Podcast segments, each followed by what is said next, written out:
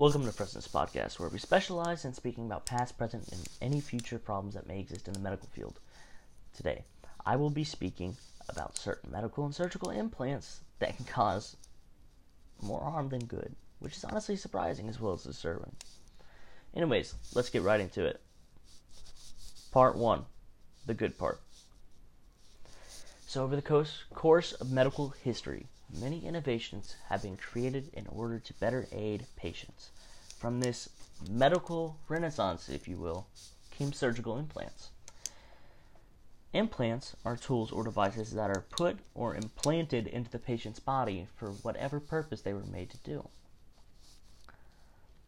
In theory, these devices are made to improve the lives of the patient. However, there have been many, many cases where patient lives get worsened. You would think that today we have ways to decrease the chances of a surgical implant being faulty. But we haven't reached that point thanks to the wonderful American Federal Drug Administration, better yet known as the FDA. In the beginning, they had many great ideas in order to make sure that the public was safe from dangerous medical implants or other medicines or just anything. The FDA has a wonderful pro- wonderful trial process that was very rigorous and it still kind of is. There's a research stage, a preclinical development stage, and it ends with a prototype design. Tons, I mean like thousands of these devices are rejected before they can reach that prototype stage, which is amazing. It's great it shows that it's being something is actually being done. But once the developer gets the okay from the FDA, they do have two choices. One, the developer can go through the even harder process of getting their device approved. Or two, they can use the 501k clearance process. What's the 501k clearance process, I hear you ask? Well, it's not good. Which leads us into part two the bad part. The 501k clearance process was implemented so a device that resembled or improved an already existing device could easily go through the next part of the FDA process. It was a good idea when you think about it. An easier process to go through if a developer is trying to make something we already have better? So we can have it to the public faster? I mean, that sounds like a plan to me. The issue comes in when many developers realized that there's so many medical devices in existence that almost anything can be tied to something else. Now, if you think about it, it's, it's to put this as an image, it's like a spider web. Each one is linked to another. It's all linked, it's all connected. It's crazy. But what this means is that many devices don't go through the proper testing to make sure that it works almost perfectly, which in this case it needs to because it can mean somebody's life. Because of this, the moment that developers realize there's something is wrong is when the device is already out on the market and patients are filing lawsuits against their devices about issues. When this happens, if the manufacturer fails to recall this device, the responsibility falls on the FDA. But even then, there's an issue. That issue being that the FDA is pretty bad at their job. Part 3 The FDA kind of sucks. Under the 21 CFR 810 Medical Device Recall Authority, the FDA is able to recall any non compliant medical implant. I guess making a report listing what's wrong, the reason for total recall, and how the product can be repaired is too much work because the FDA rarely recalls a product when they should and at the right time. When the Wright Medical company had negligence, design defect, manufacturing defect, and failure to warn claims about chrome and cobalt hip replacements, the FDA completely ignored the lawsuits that the patients and families of patients were filing because of un, you know, the usual death, pain, just terrible things. And it's crazy to me to think that they would not have taken these off the market right then and there. I do understand that maybe one person can't change everything, but when you have at least 20 people who are dying and it's directly linked to these these implants, to me that might be a little red flag. But, you know, the FDA has shown in the past that it is more concerned about making money than it is about people's lives. Many people, sadly, could have been saved from the pain of living with a chrome or cobalt hip or the pain of losing a loved one. This is the first time the FDA has ruined people's lives with their lazy and poor judgment. One of the most well known cases of the FDA's negligence was the cobalt hip replacement and its failure, which I had just, you know, ranted about a little bit. In February of 2000, the FDA approved the cobalt hip replacements, but in 2015, there were many people suing the administration claiming that the cobalt hip replacement was toxic and caused what doctors now say metallosis. All of these lawsuits started to pile up, and the public was starting to question why these hip replacements were even approved because of how highly toxic they are. I mean, what, what how how cobalt works, how this works when it's put in your body is the cobalt will slowly start to decay. If a body has too much of one thing, it does become poisonous. But cobalt is poisonous to the human body regardless. It can cause brain damage, tissue damage, muscle damage, skin damage. It can cause anything. It will kill you. There have been many cases where these have been linked to dementia or early set on stage Alzheimer's. It's just it's just crazy. I mean, they. It's just it was very bad. It like. Anyways, I'm gonna keep on going before I lose my mind here. Because of this, the FDA had to create a rule that requires manufacturers to go through the agency's most stringent approval process.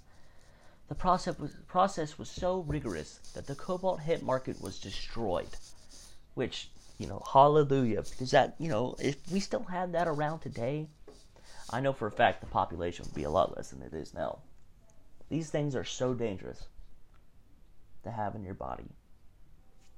I would I wouldn't wish this on my worst enemy. Companies though, started to issue recall. Prosthetic hips over 18,000 people have used. It destroyed, I'm going to call it an empire. It destroyed that cobalt hip empire each one of these things cost maybe thousands of dollars to make, but then selling it, if you get if you sell it, some they have sold these for twenty thousand dollars.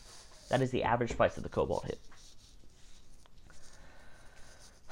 It's just it's just crazy. Which which is good though. I'm not saying the death and all the pain is good. I'm saying it is good that it's finally off the market. It was destroyed. When questioning why these devices were even allowed on the market, even though they were very toxic, all answers point to the FDA regulations.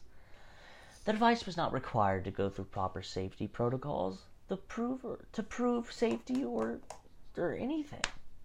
Why was this the case? What makes this device different from all the others? Well, it all goes back to the 501k clearance process. The manufacturers use this loophole in order to bypass the safety protocols in order to save time and money. In doing so, a very dangerous and toxic implant was brought to the market. This device has caused many people pain and heartaches. If the manufacturers could not bypass the system, then many of those issues would have been found in cobalt hip replacements would have been proven as toxic to put in somebody's body. Which I don't know why they even trusted that because it's been a well known fact, even before these things were invented, that cobalt in the body is toxic. Thus, stopping it from going to the market. If they had just done the proper regulations that should have been taking place. If the FDA had not been so neglectful of these people's case files, then maybe Many more people could have been saved from the cobalt hip replacement and its failures. Or better yet, maybe if the 501k clearance process is repealed, the device would have been on market. Part 5 Concluding Statements The FDA truly does suck. I said it. It does. The 501k clearance process does more harm than good. In exchange for companies to earn back time and more money during their safety protocols, it is causing the American public to waste their time, money, and their lives fixing these damaged failed devices. That the FDA, you know what, the FDA created it. It was their problem to fix, they neglected to fix it, they created it. Steps to review the FDA approving and testing process in order to draw conclusions about the FDA and the medical industry are needed to take place. It may be a long process, but it's needed to be said and needed to be said and done to ensure the safety of the American public. The FDA itself needs to reevaluate their goals and agenda in mind, so they are no longer lazy and ignore apparent red flags. It's just nuts. I mean, I, I do understand the whole the, the the whole corruption in the government, but it's not just the government. The medical field is corrupt. It is proven that this is corrupt. Just look at our health care, how much everything costs. It's insane. We spend the most on health care, and but yet here we are. Other countries are surpassing us. Why? Because people only care about the money. And uh, this is not being biased. There have been facts. There have been. This is proven throughout the years. I it, it does irritate me, and I am might have been getting worked up due to the fact that this is what I want to do in life. I want to help people. And the fact that the FDA is giving out these devices or implants for doctors to use is terrible. And the fact that doctors are continuing to use these is, is equally as terrible. It just it shows the corruption. The doctors get a sum of the money from the hips, the implants that they use, and that's how they make their pay, as well as base pay, salary, and all that. And that that is irritating. Doctors are supposed to help people. The FDA is meant to help people. Not to bring people down, not to make pain. This is exactly what this is doing. And honestly, it, we've come a long way from where we were, where it was perfect. The golden age of medicine. The golden age of medicine was around the 70s, in my opinion. But we haven't gone up, we've gone down. Now, the 501k clearance process, the fact that that's even allowed is sickening. The thing about these devices, they have to be 100 percent effective. Not one thing can go wrong because they are in somebody's body. The human body is a delicate, delicate thing.